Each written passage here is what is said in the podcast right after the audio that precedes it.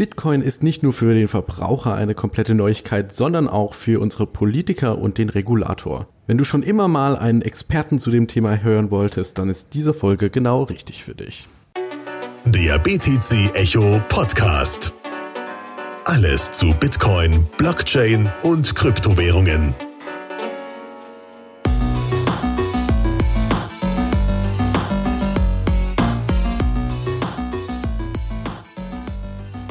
Hallo, herzlich willkommen zum BTC Echo Podcast. Ich sitze heute mit Benjamin Kirschbaum von Winhella hier und das Thema wird so ein bisschen sein der ja, der rechtliche Aspekt von Bitcoin und Kryptowährungen. Hallo Benjamin. Hallo und danke, dass ich hier sein kann. Ja, sehr gerne. Erzähl doch dem Zuhörer mal zum Einstieg, wie du auf Bitcoin gekommen bist. Okay, da muss ich ein bisschen weiter ausholen. Ja, also es begann so ein bisschen mit der Finanzkrise 2008, 2009, wo ich dann angefangen habe, mich so ein bisschen mit monetärer ähm, Ökonomie zu beschäftigen, bin dann so ein bisschen in die österreichische Schule gekommen und habe angefangen, zu Hause Gold und Silber zu horten. Ja. Ah. und dann war ich 2012 noch im Studium, im Austauschsemester in Singapur. Okay. Und einer meiner israelischen Kommilitonen hat mir erzählt, dass er sich äh, gerade ganz viel Hardware gekauft hat, um eine ominöse Kryptowährung namens Bitcoin zu meinen. Ja, und dann habe ich mich da mal ein bisschen belesen und mich ein bisschen mit dem Kollegen unterhalten und fand das alles ziemlich cool und habe dann auch angefangen, in 2012 mich mehr mit Bitcoin zu beschäftigen, mir meine ersten paar Bitcoins zu kaufen und seitdem bin ich in dem Space eigentlich ähm, verhaftet. Okay, das heißt, der Hintergrund war auch so ähm, ähnlich eigentlich wie bei mir, dass du dich über das Geldsystem gewundert hast und was da eigentlich passiert und dann eben Bitcoin als Alternative zu jetzt herkömmlichen Fiat-Währungen gesehen. Cool. Hast du auch selber mal gemeint oder? Nee, habe ich nie gemacht. Also ich war dann halt da irgendwie äh, in Singapur, hatte keinen Rechner dabei, ja, außer so einen kleinen äh, Microsoft Surface äh, Tablet. Damit äh, hätte ich, glaube ich, nicht viel ähm, gewonnen. Und als ich dann zu Hause war, war da schon zu viel, also war die Difficulty einfach schon zu hart, dass ich das mit ja. meinem Home-Rechner, da mit meiner ATI Voodoo 2 da hätte irgendwie ähm, meinen können. okay, cool. Und dann, wie bist du auf Winhella gekommen? Was für ein Studium hattest du denn äh, gemacht in Singapur? Na, auch Rechtswissenschaft. Ja. Also ich habe natürlich äh, Jura studiert und ich war dann ähm, zwischen dem ähm, schriftlichen und mündlichen Prüfungen des ersten Staatsexamens war ich in Köln und habe zusammen mit André Marczuk, der jetzt bei KI Decentralized ist, ähm, an der ersten deutschen Kryptowährungsbörse ähm, Yakuna mitgearbeitet und habe dort für die Webseite so Steuer- und Marketingartikel geschrieben und wurde dann von einem Anwalt von Winheller, dem Herrn äh, Lutz Aufenberg, angeschrieben. Das ist ja ganz nett, das mit den Steuern, was du da so machst. Das scheint ja auch irgendwie halbwegs zu stimmen. Möchtest du nicht mal bei uns irgendwie ähm, als studentischer Mitarbeiter mitmachen? Und das war dann so vor drei Jahren und seitdem bin ich dann erst als studentischer Mitarbeiter, dann als Referendar und jetzt eben als Rechtsanwalt bei Winheller. Okay, cool, ja. cool. Äh, super. Und das heißt, ähm, ja, Motivation hast du ja schon so ein bisschen gesagt, dass es äh, aus der österreichischen Schule kommt. Siehst du Bitcoin wirklich als oder siehst du wirklich Bitcoin als die Innovation oder ist es eher so Bitcoin -Block äh, Blockchain eher die Innovation? Was fasziniert dich an dem Space? Also ich denke schon, dass ähm, die Idee der dezentralen Währung auf Blockchain-Basis das revolutionäre Projekt ist. Ja, also ich bin mir nicht sicher, wenn auch Banken und Unternehmen irgendwie kommen, ja, Blockchain ist toll, aber Bitcoin ist blöd, wie das funktionieren soll. Ja, also ähm, ich finde, eine Blockchain braucht halt einen Wertträger, damit man da irgendwie mitmacht, ja, damit es mhm. irgendwie sinnvoll ist. Also ich denke schon, dass dieses dezentralisierte, unabhängige und nicht zensierbare Geld ähm, die der revolutionäre Gedanke ist. Ja, da kann man dann meinetwegen noch Ethereum mit seinen Smart Contracts draufsetzen, aber viele andere Projekte muss man gucken, ob die sinnvoll sind. Ja, solange sie eine Kryptowährung beinhalten, vielleicht. Wenn sie nur Blockchain sind, denke ich mir, meistens kann man auch einfach eine Excel-Tabelle da einrichten. Das ist meistens effizienter. Ja, das äh, bekomme ich auch so mit, wenn ich auf Konferenzen gehe und dann irgendwelche Pitches von Startups höre. Und aber wir haben auch noch eine eigene Blockchain, dann denke ich mir mal so, komm Leute. Ja, das ist so ein bisschen ja, Marketing-Sprech irgendwie. Ja, wir haben Blockchain, ja, Dankeschön. Genau, und äh, auch irgendwie dieses IC, der ICO-Hype ist ja irgendwie jetzt so ganz toll, um Kapital einzusammeln, beziehungsweise war eher so 2017. Ich habe schon das Gefühl, dass 2018 das jetzt deutlich zurückgegangen ist, weil der Markt nicht mehr ganz so heiß ist und weil viele Leute gemerkt haben, oh, das ist ja doch nicht so ohne, wenn ich da jetzt eine ICO mit ERC20-Token starte, weil das ja auch dann als Security schnell gewertet werden kann, ne? Ja, also es ist tatsächlich so, in 2017 gab es ja ICOs, also jeden Tag mindestens eins gefühlt, ja. Und soweit ich jetzt gelesen habe, waren 80 Prozent davon waren halt irgendwie Betrug und wurden eingestellt und Leute sind mit dem Geld weggelaufen, ja. Das hat sich jetzt natürlich mit den geringeren Preisen ein bisschen gelegt. Wir sehen aber dennoch gerade bei uns in der Kanzlei eine sehr große Nachfrage nach ICOs, ja. Also gerade von äh, Startups und kleinen und mittelständischen Unternehmen, die halt nach Möglichkeiten suchen, sich an die Öffentlichkeit zu wenden aber quasi jetzt nicht Aktien ausgeben wollen, sich nicht an der Börse listen wollen, den ganzen Kram nicht mitzumachen. Da können ICOs durchaus noch eine sehr gute Möglichkeit sein, sich zu finanzieren. Und ich denke, da sind derzeit tatsächlich gefühlt deutschlandweit bei den paar Kanzleien, die das machen, vielleicht 80 bis 100 in der Mache und 10 gerade am Start oder so. Mhm. Also das geht schon. Also es ist jetzt nicht so ein gehypter Markt, aber das ist auch schön, ja. Dann hat sich ein bisschen abgekühlt und jetzt kommen halt eher die seriösen Projekte an den Start. Ja, das hatte ich auch so im Gefühl, dass eigentlich egal was kommt, ne, es ist man hat dann die Buzzwords, äh, ja, hier Blockchain of Blockchains und äh, hast nicht gesehen Internet of Things und man hat halt versucht, möglichst viel Hype zu generieren, um dann schnell Geld einzusammeln und sich eventuell aus dem Staub zu machen. Ähm, ja, fang, fangen wir doch mal mit dem rechtlichen Thema an. Das große, der große, ähm, ja, wo, man, wo alle Leute draufschauen, beziehungsweise ich selber auch, ist ja eigentlich diese ein Jahr Haltefrist. Ne? Wenn ich jetzt meinen Bitcoin ein Jahr hoddle, dann muss ich das nicht versteuern. Stimmt dieser Mythos oder ist er ist das nicht so ganz? Das ist eigentlich grundsätzlich richtig. Ja? Okay. Also es ist tatsächlich so, dass sich ähm, bei privaten Leuten der Kauf und Verkauf von Bitcoin oder Kryptowährungen allgemein nach dem Paragraphen 23 Einkommensteuergesetz, den sogenannten privaten Veräußerungsgeschäften richtet. Ja? Das ist quasi, das kennen wir aus der analogen Welt wie bei Gold und Silber. Ja, also Gold und Silber laufen identisch wie Kryptowährungen. Soll heißen, ich kaufe das Zeug und wenn ich später mit, Ver äh, mit Gewinn verkaufe, muss ich halt den Gewinn versteuern. Es sei denn, ich habe das Zeug länger als ein Jahr gehalten, also im Prinzip 366 Tage. Mhm. Das ist tatsächlich grundsätzlich der Fall. Okay. Ich muss dann aber auch nachweisen, dass ich das ein Jahr gehalten habe, nehme ich an, oder? Genau, Sie müssen natürlich die ähm, für Sie steuerlich günstigen Tatsachen nachweisen und das ist in dem Fall eben, dass man das länger als ein Jahr gehalten hat. Okay, alles klar. Und äh, das ist jetzt auch so eine Frage, die ich mir stelle, wenn ich jetzt Bitcoins habe und die liegen auf meinem Ledger und eines Tages kaufe ich mir einen Tresor und sage dann, ey, Ledger ist doof, ich schick's jetzt an Tresor. Ähm, ja, inwiefern verkompliziert das die Sache? Weil es ist ja nach wie vor meine Wallet, aber ich kann ja zigtausend Wallets haben und mir da jeden Tag ein bisschen hin und her schicken.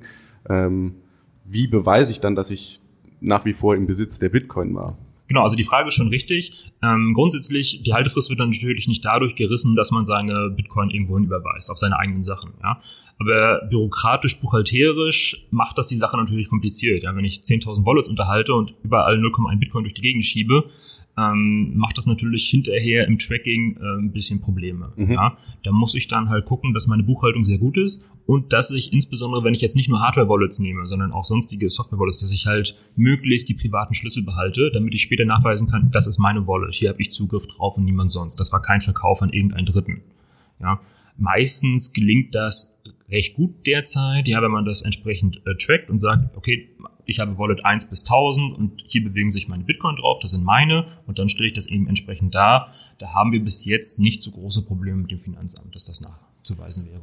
Aber da müsste ich dem Finanzamt auch mitteilen, äh, diese Wallet-Adressen gehören wirklich mir. Das heißt, äh, ne, ja, also spätestens, mhm. also Sie müssen ja quasi ähm, nachweisen, ne, wenn Sie mit der Jahresfrist und jetzt haben Sie haben Sie gesagt, okay, ich habe diesen Bitcoin habe ich jetzt vor drei Jahren gekauft und der lag damals auf Adresse A und jetzt guckt das Finanzamt nach, auf Adresse A liegt der Bitcoin aber gar nicht mehr. Ja, wo mhm. ist der hin? Naja, weil ich den schon auf Adresse B, C und D überwiesen habe, dann muss ich natürlich diese Historie irgendwie nachweisen, ja, um zu sagen, das ist immer noch meins, immer noch meins, immer noch meins. Ja, okay. Das muss man schon tun. Da frage ich mich auch, wie das funktionieren soll. Also gerade mit Bitcoin würde das dann wahrscheinlich so laufen, dass das Finanzamt mit äh, einem Chain Analysis Tool zusammenarbeitet und eben die Zahlungen nachverfolgen kann. Aber wenn man jetzt äh, auf gewisse Privacy Coins schaut, dann wird das ja sehr schwierig bis gar unmöglich, dass man das nachvollziehen kann. Ähm, wie sieht's denn dann damit aus? Ja gut, das ist äh, das Dilemma, das haben sie eigentlich, das haben sie ja nicht nur bei Kryptowährungen, das haben sie quasi in jeglichem Steuertatbestand, ne, dass ähm, die Finanzbehörden ähm, teilweise Sachen nicht nachvollziehen können. Ja, zum Beispiel auch wenn sie Auslandseinkünfte haben, gut im Rahmen ähm, aktuell legt sich das ein bisschen, dass das Finanzamt auch auf ausländische Konten irgendwie Zugriff hat oder dort Informationen bekommt. Aber das war in der Vergangenheit auch nicht ganz unbekannt, dass äh, das Finanzamt das nicht nachvollziehen konnte. Sie als Steuerpflichtiger sind halt verpflichtet, dem Finanzamt alle steuerlich relevanten Tatsachen offenzulegen. Ja, das heißt, erstmal liegt der, ähm, die Last bei Ihnen, das nachzuweisen. Wenn Sie da jetzt was Falsches nachweisen, ist das halt ungünstig, ja, wenn sie irgendwas Plausibles machen und sagen, ja, das ist hier halt, mein, das waren alles meine Dash-Wallets meinetwegen, ja, und oder alles meine Monero-Wallets und das ist halt hier irgendwie, ich habe das da durch meine Ringsignaturen gejagt, sind aber trotzdem noch meine. Wenn das halbwegs plausibel ist, denke ich, reicht das aus und dann wäre das Finanzamt dran, ihnen das Gegenteil zu beweisen. Mhm. Alles klar. Und einfach sagen, ey, ich habe meine Wallet verloren, ähm, funktioniert wahrscheinlich nicht, oder? Das kommt auch an, was Sie damit erreichen wollen. Ja, also ähm, angenommen, Sie haben jetzt äh, 1000 Bitcoin auf einem Ledger und Sie verlieren jetzt Ihren Ledger. Mhm. Ja, das ist natürlich irgendwie blöd. Ähm, insbesondere ist es blöd, dass sie das nicht steuerlich als Verlust geltend machen können. Okay. Ja, also das Finanzamt interessiert nur Veräußerung. Also sie müssen die 1000 äh, Bitcoin veräußert haben mit Verlust, damit sie dann Verlust geltend machen können. Wenn sie gehackt werden oder das Zeug sonst irgendwie geklaut wird, äh, wenn sie es verlieren, ähm, ist das steuerlich irrelevant. Ja, wenn Sie jetzt sagen, das war doch meine Wallet und ich habe das, äh, kann das nicht mehr nachweisen, weil ich habe den Private Key verloren. Ja gut, wenn das einmal passiert, dann ist das eben so. Ja, das ist ja nicht ganz unwahrscheinlich. Wenn das jetzt 10.000 Mal passiert, dann wird es halt irgendwann mal äh, kurios. Ja. ja, alles klar. Und ähm, du, äh, gerade war noch was im Raum hier, wenn ich Verluste angebe, dann mindert das ja eigentlich auch meine Steuerlast. Ne? Könnte es dann teilweise auch so sein, dass ich äh, noch was zurückbekomme, wenn ich äh, schlecht getradet habe? Ähm, ja, also grundsätzlich, ne, man kann natürlich die Verluste mit den Gewinnen ähm, verrechnen. Ja, Nettoeinkommens, äh, Einkommens, Nettoleistungsprinzip ähm, des Steuerrechts. Das heißt, Sie müssen quasi nur das Ergebnis ähm, versteuern. Ähm, grundsätzlich, wenn Sie jetzt nur Verluste gemacht haben mit Ihrem Trading, dann ähm, machen Sie sich mal Gedanken, ob Kryptowährung äh, der richtige Space ist für Sie. Und zweitens, können leider Verluste aus privaten Veräußerungsgeschäften nur mit Gewinnen aus privaten Veräußerungsgeschäften verrechnet werden. Also mhm. Also man kann jetzt nicht, wenn man in seiner sonstigen angestellten Tätigkeit irgendwie 100.000 Euro brutto bekommt im Jahr und man hat aber 200.000 Euro verzockt mit Bitcoin, dass man dann sagt, ich habe einen Verlust von 100.000 Euro in diesem Jahr. Das okay. geht nicht. Ähm, was allerdings geht, ist, dass Sie Verluste, die Sie in einem Jahr erzielen mit dem Trading von Kryptowährungen, entweder beliebig weit nach vorne mitnehmen können. Ja, also sie können dann die Gewinne des nächsten Jahres mindern oder auch ein Jahr zurücktragen können. Ja, mhm. also was insofern möglich wäre, wäre zum Beispiel, wenn Sie gesagt haben, ähm, letztes Jahr im Dezember, okay, Kryptowährung wird immer nur noch steigen, ja, und ich steige jetzt ein. Und dann haben sie sich im Februar umgesehen und gesagt, Moment, das ging jetzt nicht ganz auf und die Kurse sind jetzt immer noch niedrig.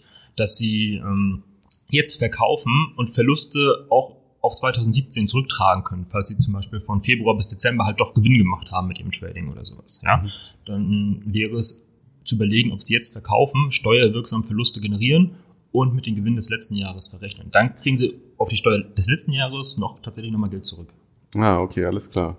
Und verkaufen heißt auch immer, dass ich wenn ich jetzt zum Beispiel Bitcoin in Ether tausche, das wäre auch schon ein Verkaufsgeschäft, ne? Genau, ja, das hat die meisten unserer Mandanten sehr überrascht, ja, aber das ist tatsächlich so. Ja, also da kann man dann durchaus sehr hohe Gewinne generieren. Was auch passieren kann, ist, ne, man fängt mit 10 Bitcoin an und man endet mit 7 Bitcoin, wenn man eigentlich schlecht getradet hat, aber da die 7 Bitcoin jetzt viel mehr wert sind als damals die 10 Bitcoin, mhm.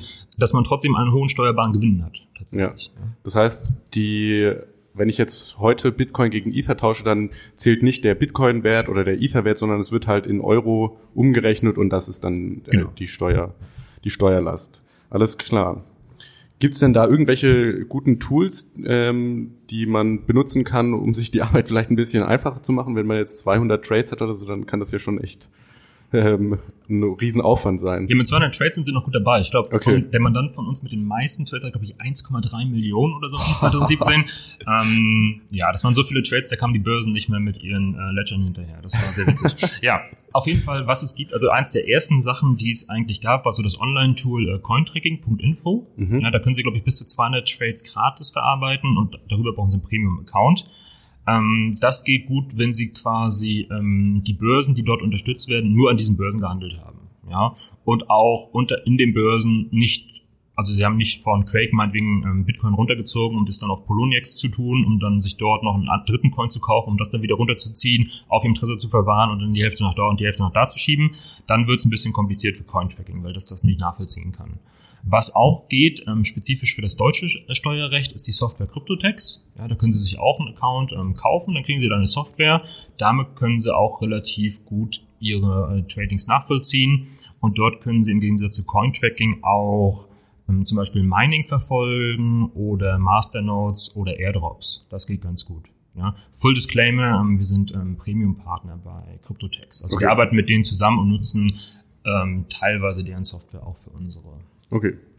Aber dann erspart man sich zumindest den ganzen Aufwand, das äh, manuell aufzulisten und genau, ja. umzurechnen und so. Also wenn, wenn, wenn man jetzt quasi nicht ähm, Tausende von Trades hat und Millionen von Gewinnen, sondern man ist meinetwegen irgendwie bei 50 bis 500 Trades und hat irgendwie 10.000 Euro Gewinn gemacht oder sowas, dann reicht das meiner Ansicht nach vollkommen aus. Wenn sie natürlich irgendwie in den Hunderttausenden sind und sie haben die übelsten, kuriosesten Coins getrackt auf Börsen, die es teilweise nicht mehr gibt, ja, das soll ja auch mal vorkommen, dann scheidet irgendwann jede Software, da muss man es manuell machen. Mhm. Okay, alles klar. Und ähm, wie sieht es bei Händlern aus, wenn ich jetzt zum Beispiel äh, ein Restaurant betreibe und ich akzeptiere auch Bitcoin-Zahlungen für die Burger? Ähm, muss ich dann auch jeden Tag das äh, umrechnen und versteuern oder wie sieht da die, die rechtliche Situation aus? Also wenn Sie ähm, für Ihre Pizza gegen Bitcoin verkaufen, mhm. ja, dann ist das steuerlich wohl ein Tausch. Ja, und beim Tausch nehmen Sie dann, äh, bewerten Sie das Wirtschaftsgut, was reinkommt, in diesem Fall Bitcoin, mit dem gemeinen Wert des Wirtschaftsgut, was rausgeht, in diesem Fall die Pizza. Und der gemeine Wert wird in diesem Fall halt wohl der Verkaufspreis in Euro sein. Mhm. Das soll heißen, die Bitcoin, die Sie rein die einnehmen, die bilanzieren Sie erstmal zu dem Preis, ähm, den die Pizza wert ist, ja, als hätten Sie einfach Euro bekommen. Und zu diesem Preis stehen die Bitcoin dann eben auch in Ihrer Bilanz, bis Sie die Bitcoin irgendwie weiterverwenden. Also wenn Sie die Angenommen, Sie verkaufen eine Pizza für 10 Euro und kriegen jetzt einen Bitcoin und der steht jetzt für 10 Euro in Ihrer Bilanz und Sie verkaufen ihn jetzt für 1000 Euro irgendwann mal später. Dann muss, äh, dann werden eben die stillen Reserven auf, aufgedeckt in Höhe von 990 Euro daneben. Ah, ja, zumindest bei okay. bilanzierenden Unternehmen ist das so. Wenn Sie jetzt äh, Gewinn- und Verlustrechnung machen, ist das ein bisschen anders. Aber bei bilanzierenden ist das so. Würde da auch die Haltefrist von einem Jahr gelten? Leider nicht. Das gilt leider okay. nur für Private. Ah, okay, also was Sie machen können, ist ähm, die Bitcoin, falls Sie jetzt ein Einzelunternehmer sind, dass Sie die Bitcoin in Ihr Privatvermögen entnehmen dann müssen sie halt einmal den tatsächlichen Wert aufdecken und können aber von dann an ein Jahr lang halten. Mhm. Mhm. Also was ich mich auch noch frage ist, das ist ja jetzt ein Riesenaufwand, ähm, das alles zu dokumentieren und nachzuvollziehen. Kommt das Finanzamt da überhaupt mit? Benutzen die da irgendwelche spezielle Tools, um das nachzuvollziehen? Oder ist das so, so ein Berg, den die nie erklimmen werden? Wohl eher, derzeit wohl eher zweiteres. Okay. Ja, also ich habe ab und an mal mit Leuten von der Finanzverwaltung ähm, gesprochen. Da ist das Wissen, kommt jetzt so langsam peu à peu in die Finanzämter. Soweit ich weiß, haben die noch keine spezielle Software für das ähm, Tracken von Kryptowährungen. Also Chainalysis äh, Filia wird wohl nicht eingesetzt von der deutschen Finanzverwaltung. Da würde ich mal äh, stark anzweifeln. Das heißt, derzeit ist es so, wir schicken halt die Steuererklärung hin mit dem Totalgewinn und dann ordnerweise Trading-Historie und üblicherweise in den meisten Fällen wird es eben so abgezeichnet weil damit will sich auch keiner auseinandersetzen. Mhm. Okay, und dass jetzt in fünf Jahren retroaktiv das nochmal alles ähm, durchgenommen wird, wenn da bessere Tools zur Verfügung stehen, ist das wahrscheinlich? Also es kommt so ein bisschen darauf an. Also erstmal, die Steuererklärungen können ja grundsätzlich auch mit Vorläufigkeitsvermerk ähm, oder Vorbehalt Nachprüfung versehen werden. Dann hat das Finanzamt dann halt ähm, eine bestimmte Jahre Zeit nachzuprüfen, ob das, was sie damals erklärt haben, so richtig ist. Mhm. Ja? Was auch geht, ist, dass neue Tatsachen auftauchen können, die zu einer höheren Steuerlast führen. Es kann natürlich sein, wenn Sie ganz schlau sind und Sie sagen, oder sich ganz schlau fühlen und sagen, Sie erklären nur die Hälfte Ihrer Kryptogewinne, nämlich das, was Sie meinetwegen tatsächlich auf Ihr Konto überwiesen haben, sodass Sie quasi verhaftet ist in der realen Welt aber ihre Millionengewinne in Monero geben sie nicht an, weil da kommt das Finanzamt ja eh nie drauf. Mhm. Und jetzt in zwei, drei Jahren gibt es meinetwegen Tools, die dann auch die Ringsignaturen bei Monero brechen können und womit man dann nachvollziehen kann, hey, sie hatten damals doch zwei Millionen Euro mehr, dann wird, kann natürlich das Finanzamt nochmal ähm, ihre Steuererklärung aufmachen, sie zu einer höheren Steuer ähm, verdonneln und gleichzeitig ein Strafverfahren wegen Steuerhinterziehung einleiten. Mhm. Ja, also das ist denkbar. Was ist denn so die Grenze für wirklich jetzt, wo man sich äh, äh, ja, wo man mit einer Freiheitsstrafe rechnen muss. In was für einer Höhe bewegt man sich denn da? Ich muss gerade mal überlegen, was der BGH damals formuliert hat. Ich glaube, das war, ich glaube, das BGH hat eine Grenze von 100.000 Euro für hinterzogene Steuern eingerichtet, wo es keine Geldstrafe mehr sein kann. Und dann eine etwas höhere Grenze, nagel, oh Gott, ich hoffe, niemand möge mich darauf festnageln, ich bin kein Steuerstrafrechtler. Ich glaube, eine Million Euro, wo es nicht mehr zur Bewährung ausgesetzt werden kann. Mhm. Darunter wird mal wohl in den meisten Fällen noch mit Geldstrafen mhm. ähm, davon kommen. Mhm. Was ich mir auch noch überlegt habe in Vorbereitung auf das Gespräch ist, ähm, wenn ich jetzt Bitcoin verschenke, dann muss ich ja in manchen Fällen auch noch eine Steuer zahlen. Ich glaube, bis 20.000 Euro ist da so ein Freibetrag. Mhm. Und wenn ich jetzt aber eine Paper Wallet habe, das heißt, mein Seed auf ein Blatt Papier schreibe und das Papier verschenke, zählt das dann auch als Bitcoin-Schenkung oder kann man da sagen, das ist ein Papier im Wert von 50 Cent und äh naja gut, wie ist es denn, äh, wenn du ein Sparbuch verschenkst. Ja, auf dem Sparbuch sind jetzt 500.000 Euro drauf, aber das Sparbuch an sich, ja gut, ich meine, die paar Fetzen Papier, ja, sind irgendwie 3,50 Euro. ähm, was wird denn da verschenkt? Ja, der Wert, der im Papier repräsentiert ist. Und so mhm. würde es auch bei einer Paper Wallet sein. Okay, alles klar. Ja, und 20.000 Euro ist halt die Frei, äh, der Freibetrag an ähm, fremde Dritte. Wenn es jetzt an Kinder geht, dann hat man halt ähm, 500.000 Euro oder an Ehefrauen 400.000 Euro Freibetrag. Okay, ah, okay, super. Bitte auch, wenn irgendwas verschenkt wird, das ordentlich dokumentieren. Ja, also wenn man hinterher kommt und sagt, aber ah, und man kommt dazu, man hat jetzt eine hohe Steuerlast und man kommt drauf, aber ich hätte doch, ich habe damals noch bestimmt 400.000 Euro verschenkt. Ja, das ist, ähm, aber ich habe natürlich, ich habe das aber für meine Ehegattin verwahrt auf meinem eigenen, auf meiner eigenen Wallet, auf meinem ja. eigenen Konto. Es glaubt einem halt kein Mensch. Ja, also ja, damit ja. sollte man dann nicht kommen. Ja, sollte man schon glaubwürdig dokumentieren. Ähm, das, das heißt, die Regelung, die jetzt in Deutschland existiert, zumindest über Bitcoin, scheint doch relativ klar zu sein, was da Recht und was Unrecht ist, oder? Genau, also diese ganzen einfachen Fälle sind relativ klar tatsächlich. Da hat sich inzwischen auch die Finanzverwaltung in Hamburg und die Finanzverwaltung in Nordrhein-Westfalen entsprechend geäußert. Also genau die Ansichten, die wir vertreten, eigentlich bestätigt. Was natürlich ist, es gibt natürlich unendlich viele Möglichkeiten, was Sie bei Kryptowährungen machen ähm, können. Also schon die Besteuerung von Masternodes ist fraglich, wie die ist. Was ist, wenn Sie Neo haben und Sie können sich nicht dagegen wehren, dass das äh, Gas staked? Ja, müssen Sie das Gas jetzt versteuern, selbst wenn Sie es nicht abrufen oder erst wenn Sie es abrufen, wer weiß das schon. Wenn Sie jetzt ähm, ein Delegated Witness sind bei äh, Steam oder bei Lisk oder sonst irgendetwas, sind Sie noch privat oder machen sie das schon gewerblich und so weiter und so weiter. Also da sind natürlich viele offene Fragen, die geklärt werden müssen. Hardforks. Ja, es gibt ungefähr drei verschiedene Meinungen, wie man Hardforks zu behandeln hat. Ja, also Bitcoin teilt sich in Bitcoin Cash. Wie müssen sie jetzt die Bitcoin Cash versteuern, wenn sie die verkaufen? Alles ungeklärt derzeit noch. Ja, alles noch stochern im Dunkeln. Mhm. Und das heißt, da gibt's noch keine Rechtsprechung, da muss halt der Regulator sich irgendwann mal hinsetzen und sagen, so würden wir das gerne regeln. So ungefähr, ja. Also derzeit ist es so, ähm, wenn die Mandanten zu uns kommen, dann besprechen wir mit denen die Möglichkeiten und üblicherweise erklären wir dann ähm, das für das Mandanten günstigste, also die für den Mandanten günstigste Rechtsauffassung. Und derzeit wird das von den Finanzämtern, wenn ich das jetzt richtig sehe, auch so abgezeichnet in den meisten Fällen. Es kann natürlich sein, dass jetzt irgendwann, und derzeit gibt es wohl eine Arbeitsgruppe auf Bundesebene tatsächlich, zumindest von, also vom BMF und den Oberfinanzdirektionen, extra für Kryptowährung, die daran arbeiten, irgendwelche Regularien oder zumindest Verwaltungsauffassungen zu verabschieden. Und dann haben wir zumindest mal ein bisschen mehr Ahnung, wie die Verwaltung das ähm, sieht.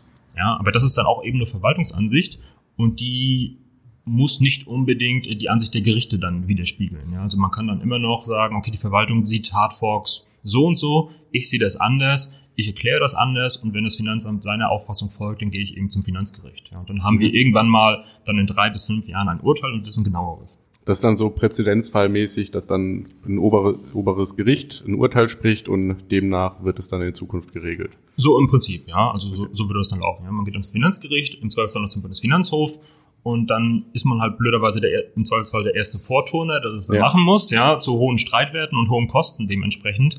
Aber so ist das eben. Und dann wissen wir endlich mal genauer Bescheid. Ja. Okay, der Märtyrer sozusagen. Genau, ja, sie müssen sich dann für die Kryptoszene opfern. Ja, ähm, also der, der Herr Hedquist aus Schweden hat das ja gemacht und uns die Umsatzsteuerfreiheit beschert. Also dem sollte eigentlich viel häufiger als äh, Held gefeiert werden. Ja. Aber äh, ja, wenn Sie der, der deutsche Hedquist sein wollen, dann äh, los geht's. Alles klar. Wie ist es denn in den USA? Ist ja die große Debatte, ob Ethereum eine Security ist und die SEC, ähm, ja, Manchmal sagen Sie, tendieren Sie eher zum einen, dann zum anderen. Inwieweit beeinflusst denn die Rechtsprechung in der USA auch jetzt Europa oder Deutschland konkret? Also für den Privatmenschen hat, was die USA macht, eigentlich keine große Bedeutung. Mhm. Ja, also so, wenn sie jetzt nicht Nordkorea unterstützen wollen oder den Iran, dann ist es eigentlich völlig egal, was die USA ihnen sagt. Ähm, insbesondere in regulatorischer Hinsicht. Wenn sie natürlich ein Unternehmen sind und sie möchten jetzt ähm, Token imitieren, ja, also entweder gemeinnützig äh, à la Ethereum Foundation oder halt ähm, privatnützig, um Kapital zu beschaffen, dann sollten Sie natürlich überlegen, ob Sie sich an den US-Markt wenden oder ob Sie US-Kunden komplett ausschließen, weil erstens die Verwaltungsauffassung der SEC, was eine Security ist, ist sehr weitgehend, ja. Nämlich alles, was irgendwie Gewinn in Aussicht stellt. Ja, und wenn sie mhm. dann einen Token auf den Markt bringen, warum sollte das eine kaufen? Weil er sich Gewinn verspricht. Ja, das ist, äh, spricht natürlich sehr dafür, dass es eine Security ist. Also insofern könnte es empfehlenswert sein, sich nicht an den US-Markt zu wenden, sondern ihn explizit auszuschließen. Wenn Sie das machen, sollten Sie eigentlich von der US-Regulierung nicht betroffen sein, wobei die USA ein sehr weites Verständnis ihrer Jurisdiktion haben, ja, und das teilweise schon dann betroffen ist, wenn entweder Dollar angesetzt werden oder wenn irgendwie ein Byte an Datum, äh, an Daten über einen US-Server gelaufen ist. Okay. Ja, also, ja, empfehlenswert ist, ähm, wenn Sie Token imitieren, den US-Markt erstmal auszuschließen. Okay. Und in Deutschland, wenn man da jetzt ein ICO starten möchte, habe ich auch schon öfter gehört, dass dann der empfohlen wird, ja, die Operations, also die Programmierer, die sollen in Berlin sitzen, weil Berlin ja so äh, Crypto Capital ist und äh, die Firma am besten in der Schweiz, weil da die Rechtslage schön ist und das Bankkonto dann in Liechtenstein, weil da irgendwie äh, das auch vorteilhaft ist. Und letztendlich wird doch damit der äh, der, ja, der Rechtsrahmen so ein bisschen umgangen. Ist das nicht, verfehlt das nicht komplett das Ziel, was eigentlich ein Rechtsrahmen ähm, bieten soll?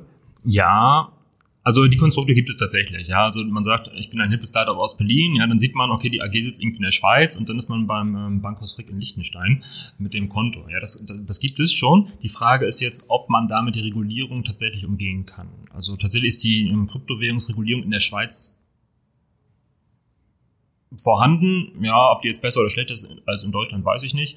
Ähm, allerdings sagt zum Beispiel das Körperschaftssteuergesetz, wenn ich jetzt in die Schweiz gehe, um die Steuern zu sparen. Ja, da sagt das Körperschaftssteuergesetz, ähm, steuerbar ist ähm, jede Körperschaft, die entweder ihren Sitz in Deutschland hat, wäre hier nicht der Fall, oder die Geschäftsleitung. Ja, und Geschäftsleitung ist da, wo die wesentlichen Entscheidungen getroffen werden. Das heißt, wenn Sie quasi nominell als Briefkasten in der Schweiz sitzen, aber alle Entscheidungen werden halt in Berlin getroffen, weil hier die drei Direktoren sitzen, ähm, dann sind sie trotzdem in Deutschland steuerbar und noch in der Schweiz. Ja, hat mhm. ihnen also nichts gebracht.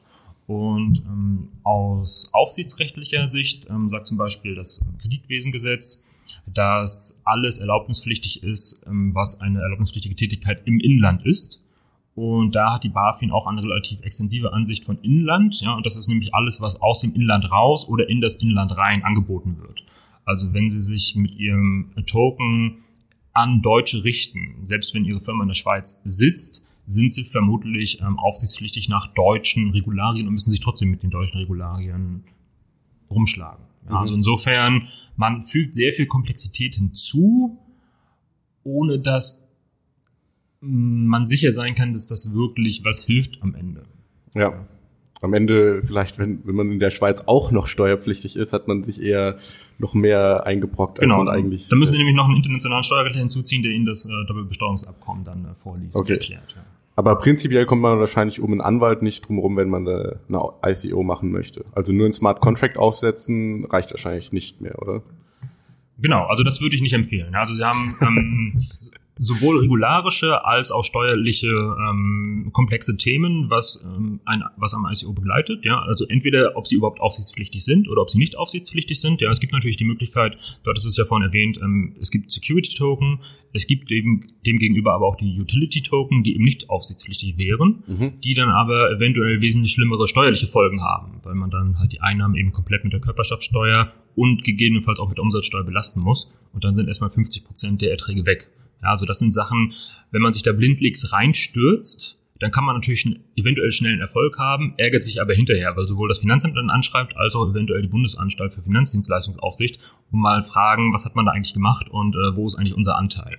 Also von daher würde ich das nicht empfehlen, das ohne anwaltliche Begleitung zu machen. Ja, okay, alles klar. Ähm, was mir auch noch gerade in den Kopf gekommen ist, wenn ich jetzt, es gibt ja zum Beispiel gewisse Tauschbörsen, also Local Bitcoin gibt's ja in Deutschland nicht mehr. Ähm, ich glaube, ist jetzt nicht explizit verboten, aber die sitzen ja in Finnland und ich glaube, das ist denen zu heiß. Das, genau, das ist genau der Fall. Ja. Also Local Bitcoins macht die klassische Anlagevermittlung. Ja. Das, die vermitteln halt Käufer und Verkäufer, dass die zueinander kommen. Das ist die klassische Anlagevermittlung. Das ist in ganz Europa kein Problem, außer in Deutschland. Ja, weil in Deutschland die BaFin gesagt hat, Bitcoins sind Rechnungseinheiten und damit Finanzinstrumente und unterliegen damit derselben Regulierung wie Aktien zum Beispiel. Ja. Das ist im Rest Europa meines Wissens noch nicht der Fall. Und deswegen wendet sich Local Bitcoins, obwohl sie eben in Finnland sitzen, äh, nicht an Deutschland, ja, weil sonst würden sie ja ihre Dienstleistung im Inland anbieten und müssten sich hier quasi ähm, eine BaFin-Erlaubnis abholen. Das heißt, Local Bitcoins müsste sich die BaFin-Erlaubnis genau. abholen. Und wenn es, es gibt jetzt die Alternative Local Monero, die sitzen, glaube ich, in Hongkong in der Jurisdiktion und die bieten hier halt auch den, also die blocken nicht die deutschen IP-Adressen. Ähm, da frage ich mich, wenn ich jetzt diesen Service nutze, muss ich dann als Verkäufer den KYC-Prozess durchgehen oder ist das einfach so eine Grauzone, wo Local Monero sagt, nicht unser Bier und ich als Verkäufer sage nicht mein Bier und die BaFin letztendlich keinen hat, den sie wirklich belangen kann? Genau, also als normaler Verkäufer äh, sind sie üblicherweise nicht regulierungspflichtig. Okay. Also verkaufst du halt deine Monero und ähm, das ist halt schön, ja. Dass der ähm, Anbieter, den man da nutzt, ähm, Local Monero, nicht ähm, reguliert ist, obwohl es wahrscheinlich sein müsste, ist erstmal nicht ähm, das eigene Verschulden. Ja? Okay. Also da ist man jetzt nicht nach Geldwäschegesetz irgendwie verpflichtet oder sowas, außer man ist halt tatsächlich ähm, gewerblicher Kryptohändler, dann kann das mal sein. Ja, wenn ich jetzt einfach nur meine 10 Monero da verkaufen will, einmal im Jahr, sollte das ähm, nicht aufsichtspflichtig sein. Okay, alles klar. Und die, das Finanzamt müsste sich in dem Fall dann halt an Hongkong wenden und sagen, äh, das geht aber so nicht und wir wollen doch hier, ähm, dass ihr jetzt deutsche IP-Adressen blockt? Oder? Moment, nee, nee, nicht verwechseln. Ja. Also wer sich da an Hongkong wenden müsste, wäre die BaFin, weil das aufsichtspflichtig ah, okay. ist. Ja. Ich als Verkäufer muss natürlich meine Erträge an das deutsche Finanzamt äh, melden. Ja. Mhm. Also ich als deutscher Verkäufer muss natürlich dem deutschen Finanzamt sagen, so ich habe jetzt 10 Monero verkauft, habe damit 100.000 Euro Gewinn gemacht, ist im Übrigen steuerfrei, weil Haltefrist abgelaufen oder sowas. Mhm. Das muss ich dann schon machen. Okay. Ja. Also da, da ähm, nimmt mir Local Monero das nicht ab. Mhm.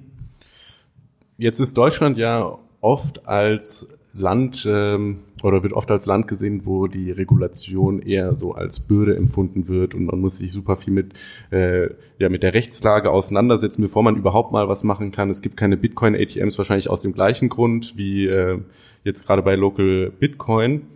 Äh, gibt es da irgendein Land, was es besser macht? Was, machen, was macht ein anderes Land vielleicht besser? Was könnte Deutschland besser machen? Ist, die größte, ist das größte Problem wirklich die BaFin oder genau? Denke ich schon. Ja. Also die BaFin hat natürlich mit ihrer Einstufung von ähm, Bitcoin und Kryptowährungen mehr oder minder im Allgemeinen als Rechnungseinheiten und damit Finanzinstrumenten einen ziemlichen Flock eingeschlagen, den die restlichen europäischen Länder meines Wissens nach so nicht sehen. Ja, das heißt, viele Tätigkeiten, die überall anders gehen. Also wenn Sie einfach mal nach Polen fahren, in Warschau, dann haben Sie an jedem Ecke können Sie da Bitcoin kaufen. Ja, das ist mhm. hier einfach nicht möglich. Ja, hier eine Kryptowährungswechselstube einzurichten, muss man halt den gesamten BaFin-Prozess durchlaufen. Ja. So, und das ist dann natürlich in den meisten anderen europäischen Ländern schon wesentlich besser. Ja.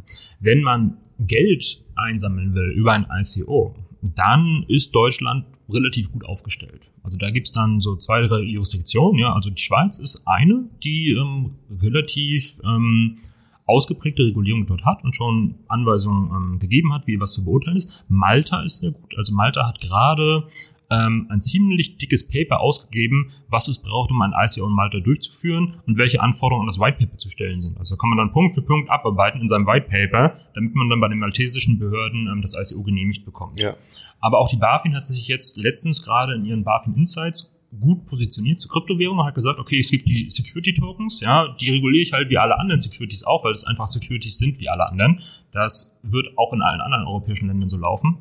Und ähm, es gibt aber auch die Utility Tokens, eben in Abgrenzung dazu, wo ich mich rausnehme als BaFin und sage, die reguliere ich nicht. Das heißt, das Einzige, was man machen muss, ist mit der BaFin abzuklären, ist man selber ein Security Token oder ein Utility Token. Und dann ist Deutschland wiederum ziemlich gut. Mhm. Und auch wenn sie einen Security Token haben, ja, und dann ist die Regulierung europaweit ja in der Theorie einheitlich. So. Das heißt, wenn Sie in einer Aufsichtsbehörde genehmigt sind, können Sie ein sogenanntes europäisches Passporting machen und mit der Erlaubnis in alle anderen europäischen Länder laufen. Und da ist jetzt die Frage, wem würden Sie als Kunde mehr glauben? Ja, die ähm, Windig GmbH aus Malta mit einem Stempel der maltesischen Aufsichtsbehörde oder der Seriös GmbH aus Deutschland mit, einer, mit dem Stempel der BaFin, ja, als der vermeintlich strengsten Aufsichtsbehörde Europas. Das hat natürlich, hat der BaFin-Stempel ja vielleicht einen gewissen Hauch der Seriosität, auch wenn sie damit nicht unbedingt werben dürfen. Mhm. So made in Germany. Quasi, ja, das ist dann, genau. Okay, alles klar. Wir hatten vorhin auch noch die ähm, steuerlichen Sachen, also steuerliche Regulierung könnten man vielleicht noch mal einen kurzen Blick ins Ausland werfen, wenn das interessant ist. Ja, gerne. Ja, also da, weil, weil man sich immer denkt, okay, Deutschland Hochsteuerland, ähm, ich gehe ins Ausland. Ähm, ist gar nicht so einfach. Also die typischen so Steueroasen, ähm, USA, ähm, Singapur etc. sind in Sachen Kryptowährung gar nicht so gut aufgestellt. Also die USA hat wohl ähm, besteuert Kryptowährung wie Kapitalerträge und dann gibt es dort die Long-Term Gains, also wenn ich es länger als ein Jahr halte, dann zahle ich aber meines Wissens nach immer noch 20% Steuern auf meine Erträge. Ähm, bei Singapur ist es wohl so, ähm, es sind Kapitalerträge, wenn man sie länger als ein Jahr hält und dann steuerfrei. Wenn man sie wohl kürzer hält, dann kann das sogar Business Income sein. Ja, also mhm. müsste man sich mal, also das scheint so zu sein. In Europa ist wohl die Niederlande ein relativ guter Fluchtort tatsächlich. Da geht man derzeit wohl davon aus, dass Kryptowährung ähm, auch Vermögenserträge sind. Und die Niederlande haben eine sehr kuriose Regelung. Und zwar haben die die sogenannte Box 3 Besteuerung, wonach ähm, Kapitalerträge, also tatsächlich angefallene Kapitalerträge nicht versteuert werden, sondern man tatsächlich davon ausgeht, dass das eigene Vermögen fiktiv jedes Jahr um 4% wächst und diese 4% versteuert man dann. Das ist natürlich, wenn man im Bullenmarkt äh, von Kryptowährungen investiert hat, sind vier Prozent, da kann man nochmal drei oder vier Nullen ranpacken, ja, auf das eigene Vermögen. Also da, das ist schon gar nicht schlecht. Ähm, Portugal scheint sich dahingehend geäußert zu haben, dass sie Kryptowährungsgewinne tatsächlich steuerfrei belassen wollen. Und in Dänemark ist es ähnlich, aber derzeit unklar. Also da könnte man natürlich überlegen, ob man jetzt in entsprechend ins europäische Ausland quasi flüchtet. Muss ein bisschen aufpassen, denn wir haben ja andere Länder mit hübschen Steuersystem, zum Beispiel für Unternehmen. Also Irland ist so der, das klassische Beispiel, wo dann irgendwie nach fünf oder zehn Jahren mal die EU-Kommission dazwischen gehauen hat und gesagt, das ist alles hier illegale Wirtschaftsförderung. Da muss man jetzt natürlich, also das ist alles illegale Subvention. Ähm, obwohl die eigentlich keine Kompetenz für Steuerrecht haben, muss man gucken, ob dann die Steuersysteme dort in diesen europäischen äh, Ländern hält. Mhm. Ja. Aber insofern ist man mit einem Jahr Haltefrist und steuerfrei ist man in Deutschland eigentlich ziemlich gut aufgestellt, was die Steuer anbelangt. Ja, ja, denke ich auch. Also gerade wenn man den Blick nach USA wirft, die müssen, die haben ja gar keine Haltefrist und die müssen halt immer versteuern, wenn ja. sie veräußern. Ähm, wie ist, was ist denn, gibt es denn für Alternativen jetzt zur Recheneinheit? Wenn, also du hast gesagt, die BaFin klassifiziert Bitcoin als Recheneinheit, was gäbe es denn da noch? Ja, dass man sie nicht als Rechnungseinheit ähm, klassifiziert und ist damit regulierungsfrei wäre nach KWG. Ah, okay. Ja, also das ist so die Variante. Was natürlich sein kann, ist, wenn Sie jetzt Security Token aufsetzen, dann kann man, hat man natürlich das ganze große Spektrum des ähm, Aufsichtsrechts, was einem zur Verfügung steht. Also man kann sein Security Token, kann man natürlich beliebig ausgestalten. Ja, man kann natürlich sagen, das ist, mein Security Token ist eigentlich eine Aktie meines Unternehmens. Ja? Oder mein Security äh, Token ist ein Schuldversprechen entsprechend einer Anleihe oder ist ein Genussrecht oder ist eine stille Gesellschaft tatsächlich. Also da hat man natürlich den ganzen Katalog, ähm, wie man seine Tokens ausgestalten kann, damit man damit sie optimal sind zur eigenen Unternehmensfinanzierung, ja, möglichst ähm, entweder ich möchte viel Mitsprache für meine Investoren oder möglichst wenig ähm, Mitsprache und ähm, auch möglichst günstig für die Investoren, damit sie da investieren können. Ja, also da kann man sich dann ein bisschen zivilrechtlich ähm, ausgestalten. Auch deshalb sage ich halt einen Anwalt, wenn ich einfach nur einen Security-Token mache und der sagt halt irgendwie, ja, gibt halt irgendwie drei Prozent Rendite irgendwie und irgendwas, ähm, da ist die Anlegerschutzklage vorprogrammiert, wenn das irgendwie schief geht. Okay. Wenn man das nicht ähm, richtig ausgestaltet hat. Alles klar. Was sind denn so die größten Herausforderungen, die Deutschland jetzt in der nächsten Zeit zu meistern hat, wenn es um das Thema Krypto-Adaption geht? Ähm, weil, also ich finde es extrem schwierig, also jetzt als normalsterblicher Mensch mir überhaupt mal Bitcoin anzuschaffen. Ne? In Holland oder Polen wird es natürlich viel einfacher sein. Da gehe ich zum Kiosk, schiebe meine 50 Euro in den äh, in den Automaten rein und bekomme letztendlich Bitcoin auf meine Wallet überwiesen. In Deutschland muss ich mich da bei einer Börse anmelden, den KYC-Prozess durchlaufen und äh, das dauert dann schon mal ein paar Tage. Und es ist auch so ein unangenehmer Beigeschmack. Ja, jetzt haben ne, der Deutsche ist natürlich immer sehr Privatsphäre fokussiert, dass dann jemand den Ausweis abfotografiert hat und so. Genau. Also da ist eigentlich das Wirtschafts- und gegebenenfalls das Finanzministerium gefragt. Also wir haben jetzt im Wertpapierrecht gibt es jetzt ähm, das Wertpapierinformationsblatt. Das heißt, wenn ich eine Emission mache mit nicht mehr als acht, wo ich nicht mehr als acht Millionen Euro einnehmen möchte. Da brauche ich halt nicht mehr dieses riesige Wertpapierprospekt, sondern nur noch ein Wertpapierinformationsblatt, das maximal drei DIN A4 Seiten lang sein darf. Das ist natürlich eine extreme Erleichterung zur Unternehmensfinanzierung. Und sowas ähnliches sollte man vielleicht auch mal für das Kreditwesengesetz erwägen. Dass man sagt, okay, Startups mit einer Bilanzsumme von bis zu x Euro, meinetwegen auch 8 Millionen oder 10 Millionen Euro, die brauchen halt keine BaFin-Erlaubnis, also keine große BaFin-Erlaubnis, die müssen sich halt nur anmelden und sagen, wir machen das, liebe BaFin, ähm, unsere Bilanzsumme ist jetzt 500.000 Euro, wir sind ein kleines Startup, wir wollen jetzt hier einfach nur anfangen und du kannst ja gerne vorbeischauen und gucken, ob wir alles richtig machen, aber wir müssen nicht diesen ganzen Prozess mit zwei zuverlässigen Geschäftsführern und so weiter und Anmeldungen, hast du nicht gesehen und Maris und irgendwas ähm, durchlaufen. Mhm. Also ich finde, da kann man durchaus mal ähm, die digitale Ökonomie insgesamt in Deutschland, also das betrifft ja nicht nur Kryptowährungshändler, das betrifft ja alle möglichen Leute, die irgendwas Innovatives im Versicherungsbereich oder sonst irgendwo anfangen wollen, ja, im Versicherungsbereich, im Anlagebereich, im Finanzbereich überhaupt. Und ich denke, da kann man mal eine allgemeine Erleichterung schaffen um die Unternehmensgründung in Deutschland einfach generell zu erleichtern. Mhm. Ja, denke ich auch. Äh, was mir auch noch gerade eingefallen ist, wenn ich jetzt zum Beispiel ein Arbeitnehmer bin und ich sage, ich hätte gerne mein Gehalt in Bitcoin, äh, ist es da ähnlich wie bei dem Händler, der seine Pizza verkauft hat und es ist nicht ähm, die Haltefrist ist nicht applikabel oder kann ich da sagen, hey, ich äh, bekomme, was weiß ich, 50 Prozent in Bitcoin, 50 Prozent in, in Euro, ich lebe von den 50 Prozent Euro und nach einem Jahr verkaufe ich die Bitcoin zu einem Gewinn und den muss ich dann nicht versteuern. Ja. Also die Einnahmen in Bitcoin sind einfach ein ähm, Sachbezug wie jeder andere Sachbezug. Also wenn Sie bei einer Tabakfirma arbeiten und ähm, Sie kriegen halt die Hälfte Ihres Gehalts in Zigaretten ausgezahlt, dann läuft das so ungefähr ähnlich. Ja?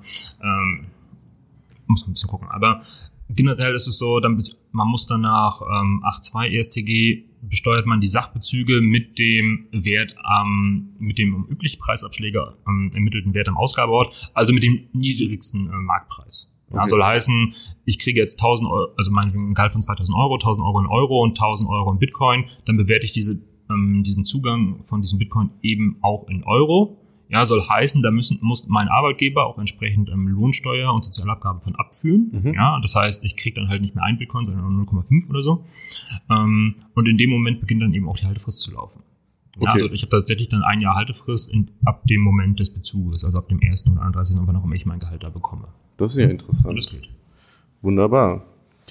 Gut, wenn wir jetzt so einen Blick in die Zukunft werfen mit ähm, du, äh, du hast einfach äh, Angang, äh, Du hast eingangs gesagt, dass du durch die österreichische Schule und Finanzkrise 2008 äh, dich damit auseinandergesetzt hast. Siehst du Bitcoin auch als der, den Ablöser von Fiat-Währungen irgendwann oder wird es äh, nur ein Digital Gold sein, so ein Asset, was man halt zum Wertspeicher benutzen kann? Oder ja, ist es wirklich eine Zukunft, wo man irgendwann mit Lightning Network vielleicht in die ins Café geht, sich den Kaffee zieht und äh, alles praktisch auf Bitcoin läuft. Also egal, was ich jetzt sage, die Hälfte der Krypto-Community wird mich hassen, oder? Also das ist so, das ist so ein bisschen blöd. Ähm, ich denke tatsächlich, dass das Bezahlen in Kryptowährungen, das tatsächliche alltägliche Gebrauch von Kryptowährungen für Alltagsgeschäfte bei Privatkunden, das wird wohl eine Nische für Nerds bleiben. Mhm. Ähm, und es wird tatsächlich wohl eher eine Art digitale Wertspeicher sein, als ähm, Ergänzung zu Gold und Silber quasi. Ja? Also ist aber so ein bisschen Gresham's Law, das ähm, gute Geld wird im Alltagsgebrauch immer durch äh, schlechtes Geld verdrängt. Ja? soll heißen, wir bezahlen einfach weiter mit staatlichem Geld. Das hat sich ja auch irgendwie bewährt. Ja? Also ist zwar irgendwie für die Arbeitnehmer ein bisschen blöd, ja? die werden immer weginflationiert, deren Vermögen, aber für Alltagszahlungen geht das einfach. Und ich habe ja auch eine sehr gute Zahlungsinfrastruktur für staatliches Geld. Also ähm, ich habe letztens mal ein bisschen den Bitcoin-Blog äh, verfolgt, wie er versucht hat, da sein Lightning-Node ähm, aufzustellen. Ja, das war ein interessanter Artikel. Ja, also das ist einfach für den Endanwender, das geht einfach nicht. Das ja. kann ich einfach nicht durch, durchführen. Ja, und weil die Technik kompliziert ist, ist es da auch schwierig, da ein schönes User-Interface zu machen, dass das einfach funktioniert. Ähm, also das wird wohl eher eine Art Wertspeicher bleiben. Mhm. Ähm, was mir auch noch gerade eingefallen ist, beim Zollamt ist es ja so, man darf nicht mehr als 10.000 Euro aus- und einführen. Oder man muss die dann anmelden. Wie sieht's, also ich meine, ist das nicht so, dass die Technologie hier, die entwickelt wurde, eigentlich komplett über den Regulationen hinausschießt? Ne? Wir hatten das auch schon mit den Wallet-Adressen. Ich könnte mir 10.000 Wallet-Adressen machen und da ist eigentlich erstmal nirgendwo mein Name dahinter. Und ähm, ähnlich beim Zoll, ich könnte mir rein theoretisch meinen Seed Phrase merken und dann so mit Brain Wallet sozusagen über die Grenze führen und das weiß dann gar keiner. Ähm, ja, genau. steht der Regulator da nicht eigentlich vor einer Riesenwand und äh, es wird, wird immer Leu Wege geben, wie man drum kommen kann? Ja, also das ist tatsächlich so. Ja, also ähm, genau, sie müssen halt da 10.000 Euro in Devisen muss man halt irgendwie anmelden. Jetzt hat man so ein bisschen das Glück, Kryptowährungen sind wohl keine Devisen, das heißt, da ist man erstmal raus. Aber man muss halt auch gewisse Waren in einem bestimmten Wert, zumindest in einigen Ländern, anmelden. Ist das jetzt eine Ware, die man einführt? Ist ja das Gute, es ist halt keine physische Ware. Ja, das heißt, da ist man hoffentlich macht man sich nicht strafbar, wenn man da seine Bitcoin und seinen Tresor nicht ähm, äh, nicht anmeldet. Also, aber tatsächlich ist das regulatorisch nicht erfasst, ja, als damit ein Problem. Ich kann natürlich, also das ist natürlich äußerst einfach, jetzt riesige Beträge mit mir rumzuschleppen, die niemandem nirgendwo registriert sind, auf die niemand Kontrolle hat. Ja, das ist natürlich äh, für den Staat eine Herausforderung und da müssen wir mal gucken, wie der reagiert. Mhm. Also ist so auch noch unklar in der Schwebe sozusagen. Genau, ja. Okay, also nochmal, um zusammenfassend zu sagen, äh, Niederlande ist gut, Malta ist gut, Portugal war auch nicht schlecht. Aber Deutschland ist jetzt auch nicht so, dass, dass wir hinterherhinken und ähm, Also wenn Sie ja. Ihre Kryptowährung hoddeln wollen, ja, oder zumindest also ein Jahr lang ähm, drauf sitzen können, ohne kalte Füße zu bekommen, warum sollte man sich als Privatmensch aus Deutschland rausbewegen? Ja, also außer weil Portugal das Wetter besser ist oder so.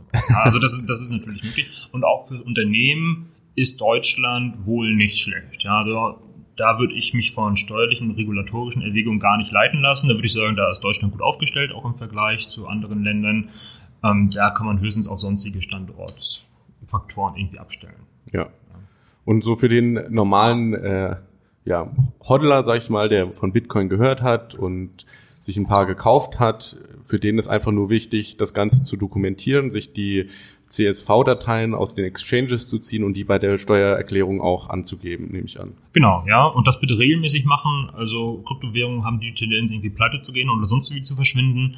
Und das macht dann die Aufzeichnung natürlich schwierig. Wenn ich jetzt ja. irgendwie die Hälfte meines Vermögens bei MTGOX hatte und jetzt einfach nicht mehr nachvollziehen kann, was ich da getradet habe, ist natürlich blöd. Da muss man anfangen äh, zu schätzen und ähm, zu erklären, dass man es nicht mehr weiß.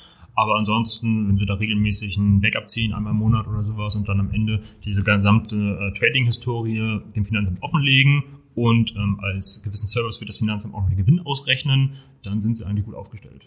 Und Wallet-Adressen, also generell sagt man ja, man sollte nie jetzt Seed-Phrases wegschmeißen, aber die sollte man auch aufbewahren und eventuell ein Register führen, was für Wallet-Adressen man registriert, äh, auf, ja, kontrolliert. Genau, also wenn ich natürlich ähm, so, so aufgestellt bin, dass ich äh, ganz viele Wallets habe und ganz viele Adressen äh, nutze, dann sollte man dort entsprechend die Nachweise, zumindest für die Wallets, behalten. Mhm. Dass man das im Zweifelsfall ist noch nie vorgekommen, dass irgendjemand gefragt hat, beweisen Sie mal bitte, dass das tatsächlich Ihre Wallet ist. Aber wenn das mal vorkommt, wäre es natürlich schön, wenn man das kann.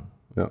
Ist jetzt wahrscheinlich auch gerade halt so im Aufkommen, ne? 2017 haben super viele Leute den Einstieg in die Kryptowelt gewagt und das wird jetzt wahrscheinlich erst so in den nächsten Jahren, nehme ich an, äh, wirklich beim Finanzamt dann unter die Lupe genommen werden, oder? Genau, also wir sind jetzt dabei, quasi die Finanz, äh, also die Steuererklärung aus 2017 für unsere Mandanten zu machen, jetzt so nach und nach einzureichen, peu à peu seit Mitte diesen Jahres. Ähm, da kommt es natürlich auch auf das Interesse des Mandanten an, ob er möglichst früh oder möglichst spät einreichen will. Aber das beginnt jetzt so im dritten, vierten Quartal 2017 beginnt das jetzt wirklich ernst zu werden, dass das bei den Finanzämtern ankommt. Ja, da gibt es ganz lustige Sachen. Also wir haben eine Steuererklärung von einem Menschen, der hat halt nur Ether und Ether Classic ähm, ähm, gehandelt, haben das so erklärt und wir bekommen zurück, erklären Sie mal bitte äh, Ihre Einkünfte aus Bitcoin, weil die, die Arbeiterin hat halt mal irgendwas von Bitcoin gehört und für die sind alle Kryptowährungen Bitcoin. äh, ja, da ist halt noch ein bisschen Aufklärungsbedarf, dann ähm, ja, eine ähnliche Geschichte hatte ich, hat mein Vater mir erzählt. Der hat nämlich auch mit Cointracking äh, seinen, seine Trades aufgelistet und ist dann äh, zum Finanzamt marschiert und hat das vorgelegt und so gesagt, so ja, hier sind meine äh, meine Krypto-Trades sozusagen alles aufgeschlüsselt und der Finanzmann wusste nicht mal, was Bitcoin ist und das habe ich dann so auch als Metapher praktisch für, für den aktuellen Stand des, äh, ja, der Regulatorik gesehen. Also das ist tatsächlich so. Also da kommt man dann nicht nur mit der einfachen Steuererklärung aus, da empfiehlt es sich immer noch ein Begleitschreiben anzufertigen und zu erklären, was zur Hölle hat man eigentlich getan. Ja, ja. Okay, gut. Ähm, ich glaube, eine Frage hatte ich noch.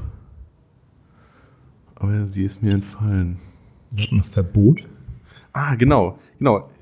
Ist es denn möglich, dass jetzt die Deutschland sagt oder dass irgendein Land sagt, ey, äh, Kryptowährung XY gefällt uns nicht, darf nicht mehr benutzt werden, darf nicht gehalten werden, keine Börse darf das benutzen. Inwieweit haben die da überhaupt, ja, nochmal auf die technologischen Fortschritt äh, angesprochen, die Möglichkeit, äh, irgendeine Kryptowährung zu verbieten?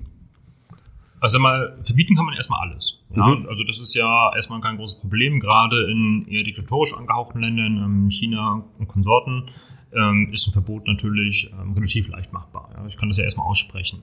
In Deutschland ein Verbot auszusprechen ist ein bisschen schwieriger, weil man ja grundsätzlich hat man ja so ein bisschen allgemeine Handlungsfreiheit, Eigentumsfreiheit. Das heißt, mir vorzuschreiben, in was ich investieren kann und ähm, was ich ähm, was ich mit meinen Investments machen kann, ist ein bisschen schwieriger. Ja, das muss ich dann, da muss es dann schon eine gewisse Bedrohungslage geben. Aber gerade bei den möglichst anonymen Coins kann man die ja relativ leicht herleiten. Ja, dann kommt man dann halt mit Geldwäsche und Schwarzmarkt und Kinderpornografie und sonst da was. Ähm, da kriegt man so ein Verbot schon durchgesetzt. Ja, zumindest ähm, auf dem Papier. Die Frage ist dann, kriegt man es technisch durchgesetzt? Das macht die Sache schon ein bisschen schwieriger. Ja, also wenn ich natürlich die Annahme von Kryptowährungen bei Händlern untersage, bei Unternehmen, dann bin ich raus mit den Kryptowährungen. Also kein Händler, wenn es verboten ist, Monero anzunehmen, wird Monero annehmen. Das wird einfach nicht passieren. Mhm. Also das ist, ähm, das heißt, das wäre dann eine reine Schwarzmarkt-Currency. Äh, und dann ist halt die Frage, hat das noch Wert, wenn ich das halt niemals versilbern kann oder sowas? Nutze ich dann nicht vielleicht doch lieber Bargeld oder so? Also insofern kann man das schon machen. Ähm, jetzt technisch das zu tracken und durchzusetzen, weiß ich nicht. Wobei also wenn man sich jetzt mal die letzten paar ähm, Berichte anschaut aus dem Darknet und wie bayerische Ermittler wie das BKA und ähm, die Niederlande dagegen vorgehen und Schwarzmarktplätze ähm, ausheben, also Leute, die tatsächlich darauf bedacht sind, möglichst anonym vorzugehen, scheinen die Ermittlungsbehörden ja gewisse Technologien zu haben, das zu verfolgen und ähm, zu stoppen tatsächlich und auch in die Realität einzugreifen. Also und dann setzt sich das ja immer kettenmäßig fort. Ja, man ähm, beschlagnahmt die Konten eines Schwarzhändlers und nutzt die dann quasi als Honeypot, zieht mehr Leute an und sonst irgendwas. Ich denke, das geht schon. Also ich denke, gerade diese ähm, Dark Coins, die Anonym Coins sind durchaus verbotsgefährdet, theoretisch. Also zumindest sobald die angefangen, einen relativ, äh, relevanten Share des ähm, Schwarzmarktes ähm, zu nutzen, also darzustellen. Und dann sind die Coins vermutlich real auch tot. Mhm wie, also so wie ich mir das immer vorgestellt habe, ist, die Technologie verbieten können sie nicht, weil das ist ja eigentlich nur eine Open Source Software, die sich jeder runterladen kann und dann halt auf den Rechner ausführt. Was natürlich immer äh, auch Honeypot-mäßig attraktiv ist, sind irgendwelche Kryptobörsen. In Japan ist es, glaube ich, so, dass die Finanzaufsicht da jetzt kein Verbot gegenüber Privacy Coins ausgesprochen hat, aber halt gesagt hat, wenn du Privacy Coins in deiner Exchange gelistet hast, dann kriegst du von uns keine Lizenz. Und so hingehend üben sie schon irgendwie einen Druck auf, äh, aus, dass man halt da gewisse Coins nicht listet. Aber wenn wir jetzt, ne, die Technologie schreitet weiter voran, es gibt ja auch dezentrale Exchanges, wo man dann genauso wie jetzt ein Bitcoin-Client sich ein Client aufs, auf den Computer runterlädt und dann praktisch seine eigene Exchange wird. Und da wird es dann wahrscheinlich wieder schwierig, das zu regulieren.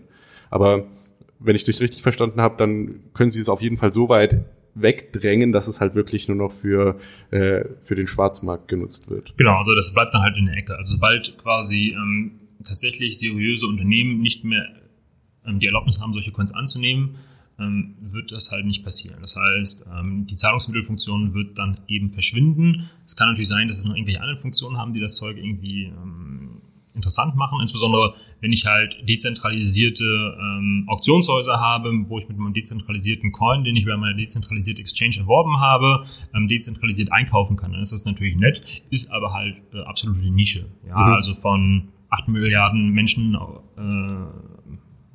machen das dann vielleicht, keine Ahnung, 80. Ja, also okay. Halt, naja, okay. ja, ja.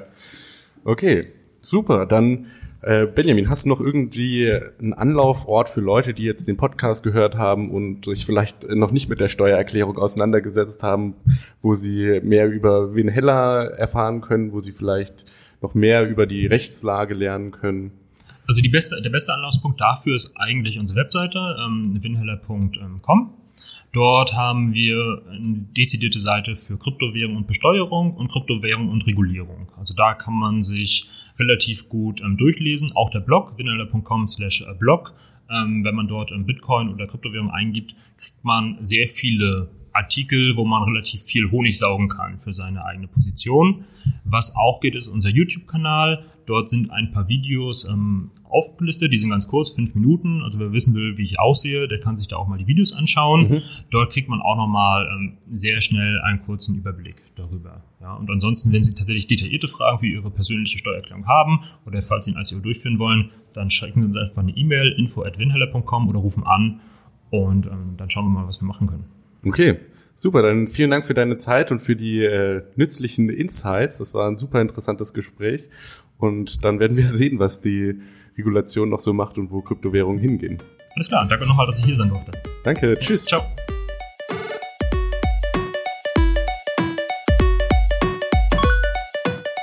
Alles, was das Kryptoherz begehrt, findest du auf btc-echo.de.